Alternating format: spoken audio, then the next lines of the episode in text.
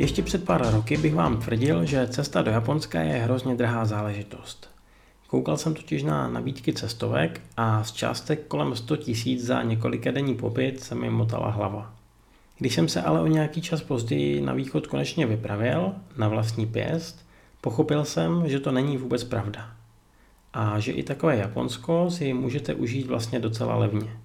No a tak mě napadlo, že vám tyhle náklady hezky rozeberu v novém podcastu. Připravte si peněženky, vyrážíme.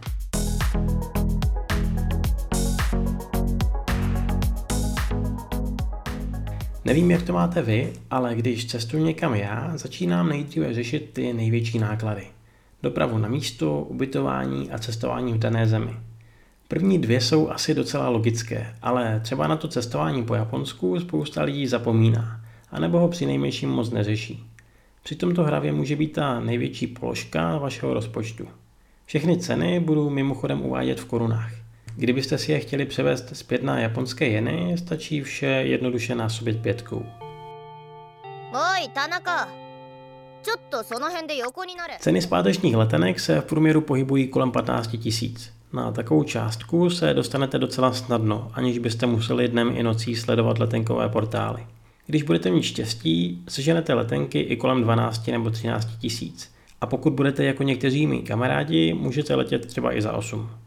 Ať tak nebo tak, když si spočítáte, že v letadle strávíte nějakých 12 hodin, i těch 15 tisíc je nakonec moc pěkná cena.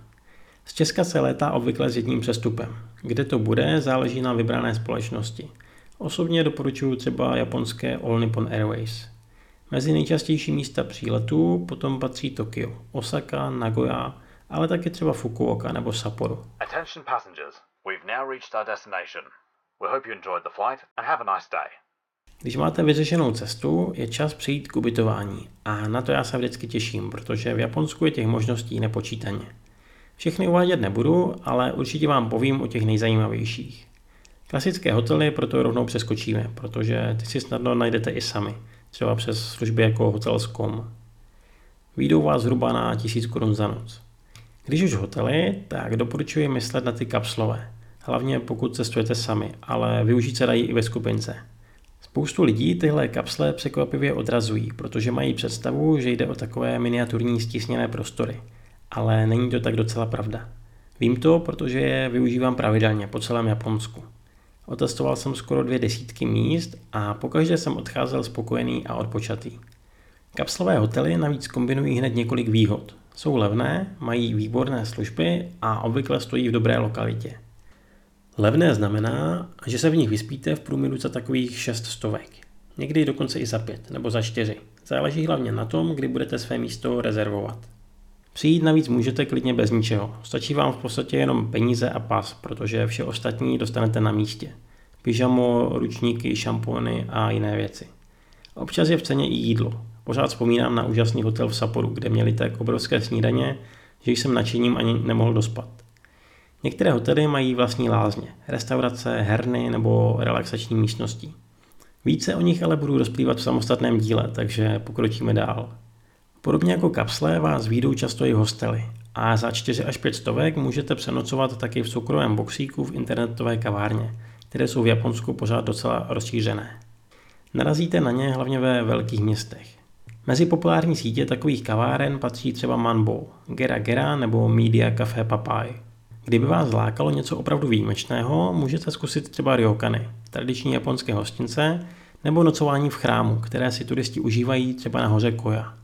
Za noc tady po vás ale budou obvykle chtít 1500 a více korun, takže s tím raději dopředu počítejte. V každém ohledu je to ale skvělý zážitek a třeba právě na ten pobyt v chrámu vzpomínám dodnes.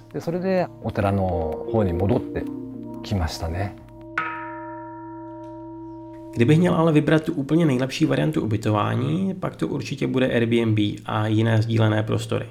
Pokud Airbnb neznáte, je to služba, kde lidé cestovatelům pronajímají své domovy nebo jejich část. Můžete tak třeba bydlet s japonskou rodinou a získat nové kontakty a přátele. Dostat se na místa, která byste sami vůbec neobjevili. Sám jsem si takhle udělal spoustu dobrých kamarádů, které od té doby pravidelně navštěvuju.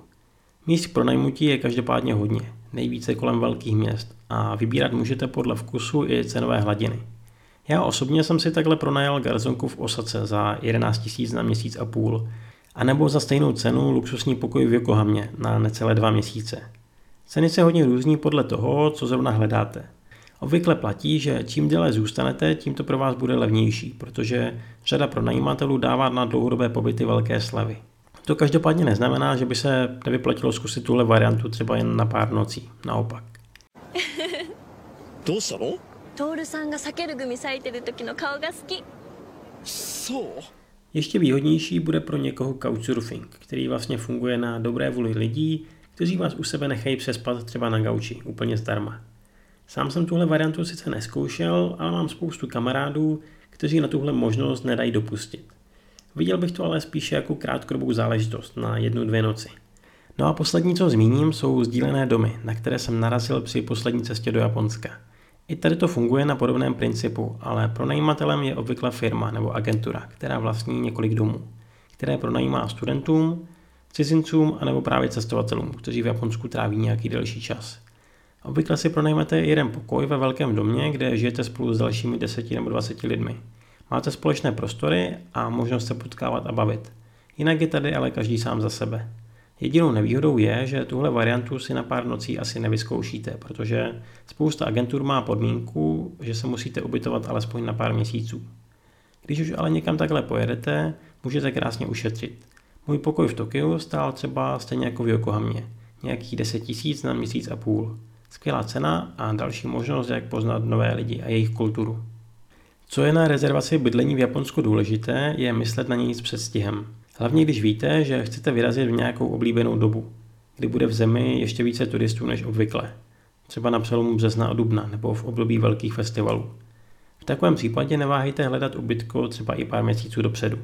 Nejde o to, že byste potom nic nesehnali, ale dost možná budete mít chudší výběr a vyšší ceny. OK, jsme ubytovaní, je čas cestovat.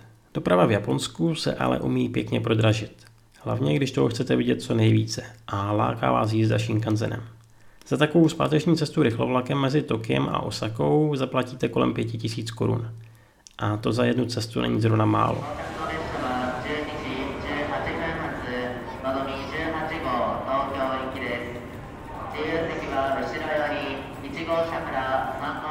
Jak ušetřit?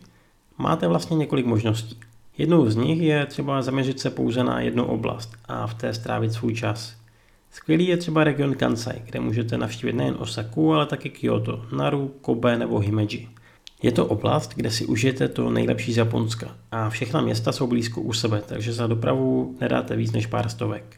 To samé platí konec konců taky o oblasti kolem Tokia. Kdybyste chtěli cestovat víc a nevadí vám zdržet se na trase trochu déle, můžete využít pomalejší lokální vlaky nebo noční autobusy, které budou podstatně levnější než doprava Shinkansenem, klidně o 50%. Koukněte třeba na stránky společnosti Willer Express se dvojitým V a dvěma L. Ještě levnější bude na velké vzdálenosti létání s nízkonákladovými společnostmi jako Peach nebo Skymark. Osobně ale letadla moc nemusím, takže se těmto variantám docela vyhýbám.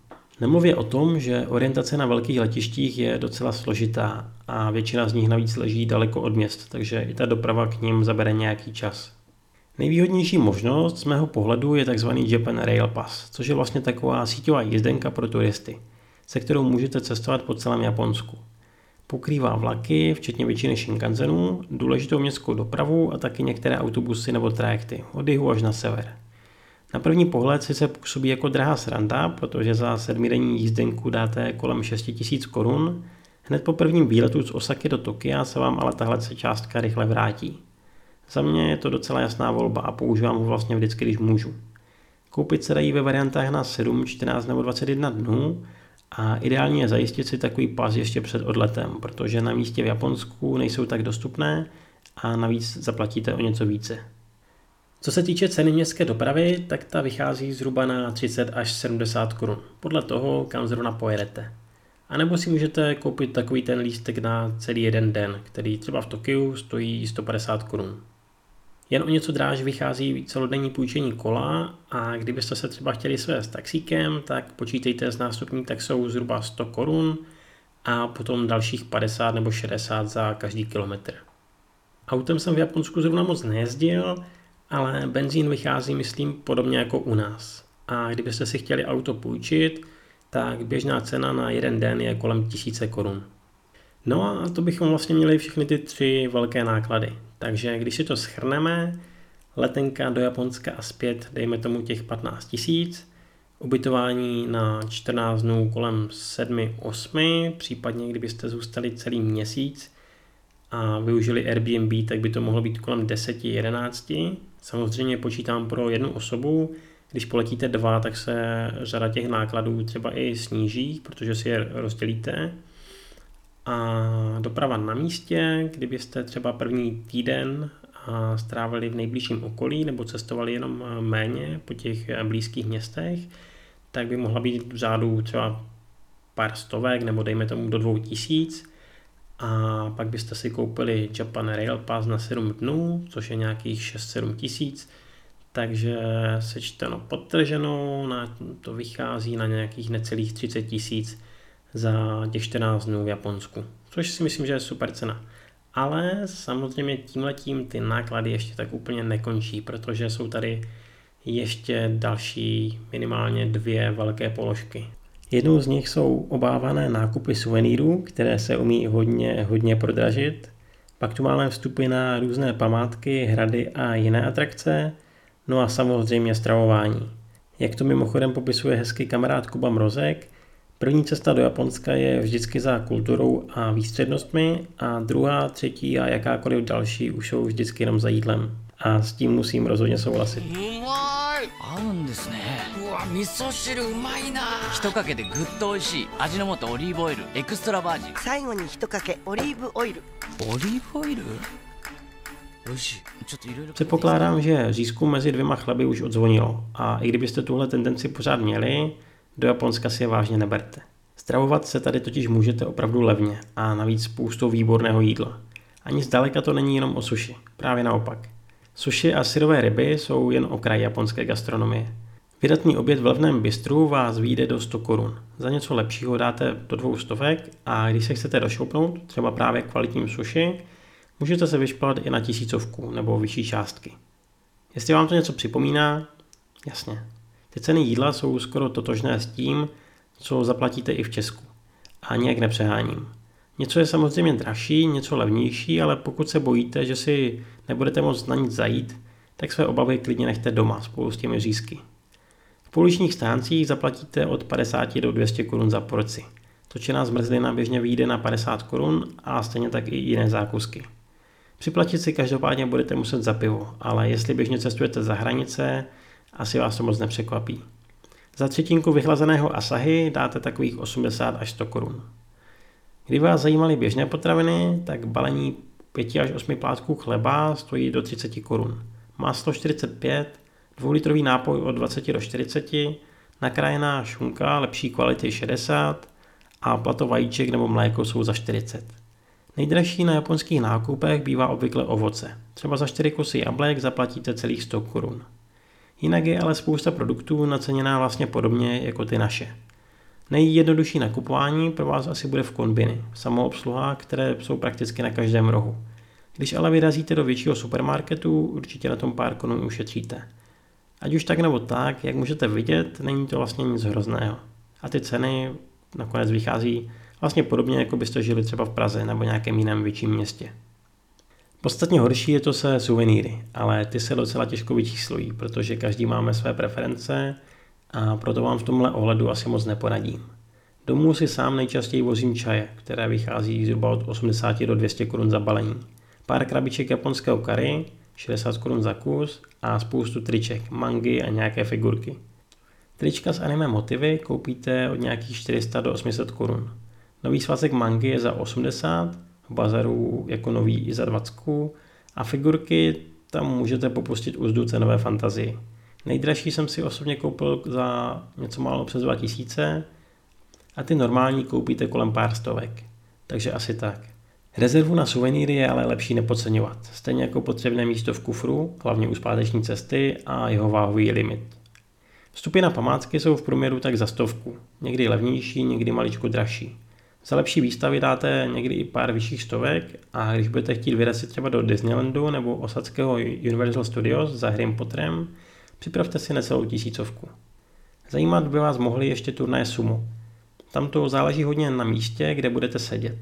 Jeden turnajový den pak vychází od 500 do 2,5 tisíc korun. Rezervujte ale rychle. No a takový baseball, nejoblíbenější japonský sport, vychází u nejvyšší ligy na nějakých 400 a více korun. Jo a málem bych zapomněl na internet. Pořízení přenosné Wi-Fi krabičky, takzvaný Pocket Wi-Fi, vychází zhruba na stovku.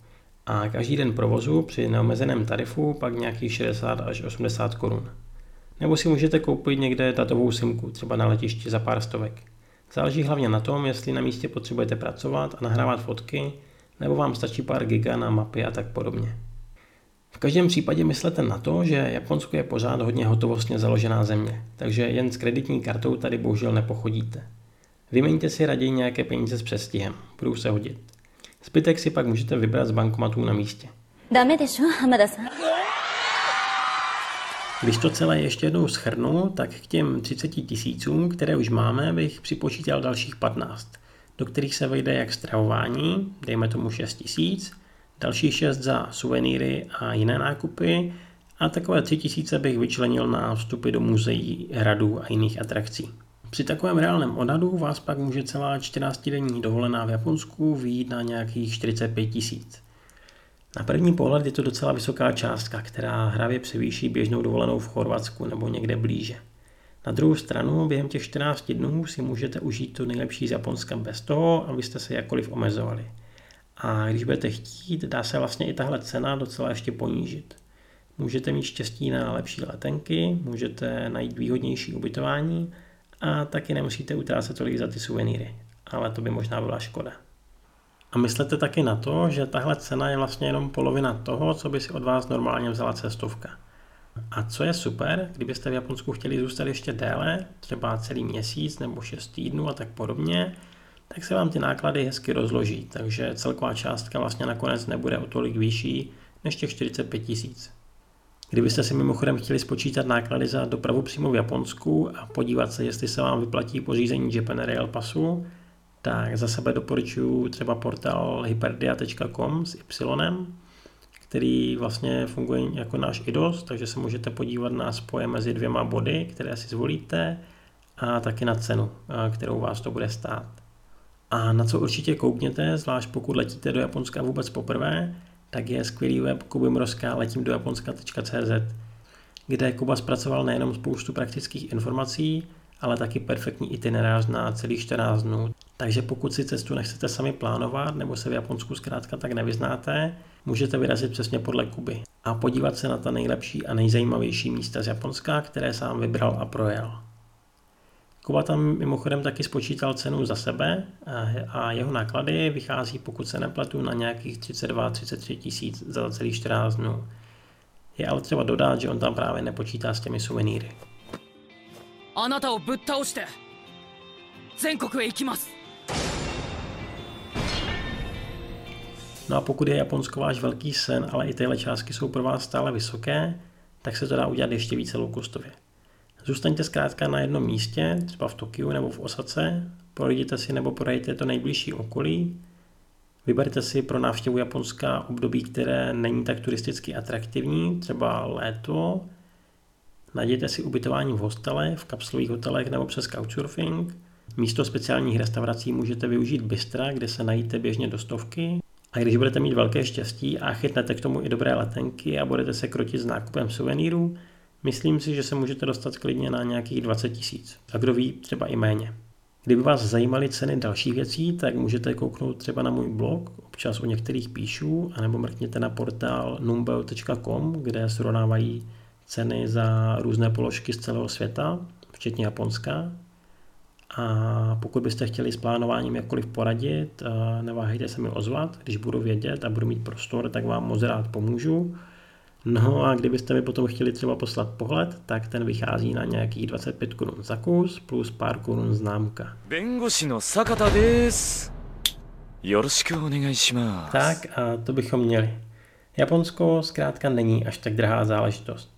Není to ani nejlevnější země, kterou byste mohli navštívit, to nebudu popírat, ale rozhodně to není nic, co by vám sežralo celoživotní úspory.